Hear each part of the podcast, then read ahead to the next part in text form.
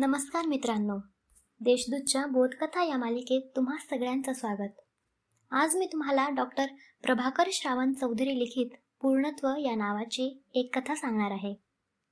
कण्व अंतरंगात खूपच अस्वस्थ होते कारण त्यांना पूर्णत्व मिळवायचं होतं.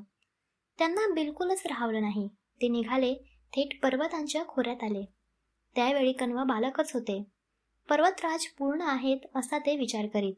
म्हणून पर्वतराजाचीच उपासना करायला हवी असं सगळं गंभीर चिंतन करून ते पर्वतराजाची उपासना करू लागले. एके दिवशी एका महात्म्याचे दर्शन त्यांना झाले. कण्वाच्या मनातील गुज समजून त्यांनी म्हटलं बाळ तू समुद्र बघितलेला नाहीस असं मला वाटतं. तू समुद्र पाहिला असतास तर तुला पर्वताची उंची कधी पूर्ण वाटली नसती. जिज्ञासेनं ओतप्रोत भरलेले कण्व समुद्राकाठी गेले. त्याची विशाल जलराशी आणि लाटांचे आधान बघून ते भरपूर प्रभावित झाले. आता त्यांनी सिंधू राजाची आराधना सुरू केली.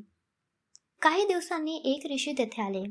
त्यांनी बालक कण्व यांचं मन जाणलं. ते म्हणाले पर्वत आणि समुद्र यांच्यात तुला पूर्णत्व नाही सापडणार. तू असं कर मंदराचल पर्वत आहे तेथे बेन ऋषी तप करीत आहेत. त्यांच्याकडे जा. ते तुला ज्ञान देतील. कण्व हिंडत हिंडत तेथे गेले. कण्वाने बेन ऋषींच्या समोर आपली जिज्ञासा व्यक्त केली. बेन ऋषी म्हणाले पूर्णत्वासाठी ना खोली हवी ना उंची. तसंच एकटं तपही नाही. त्यासाठी गती हवी. तू त्यासाठी शुद्धयतन यांच्याकडे जा. त्यांनी गतीला आपलं तप मानलं आहे. ते माझ्यापेक्षा श्रेष्ठ आहेत. नंतर कण्व शुद्धायतन देवदास इत्यादींना भेटून शेवटी वशिष्ठ ऋषींच्या आश्रमात आले. ध्येय एकच होते पूर्णत्वाची प्राप्ती.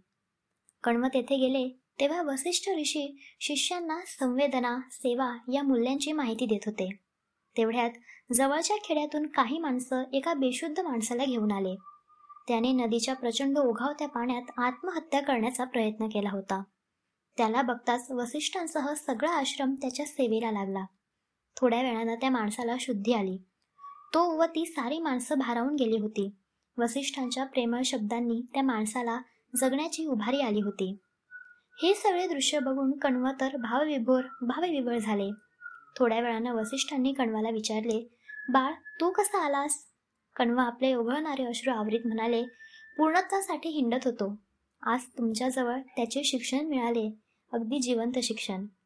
तात्पर्य प्राणीमात्रांची सेवा हीच जीवनाची सार्थकता आहे.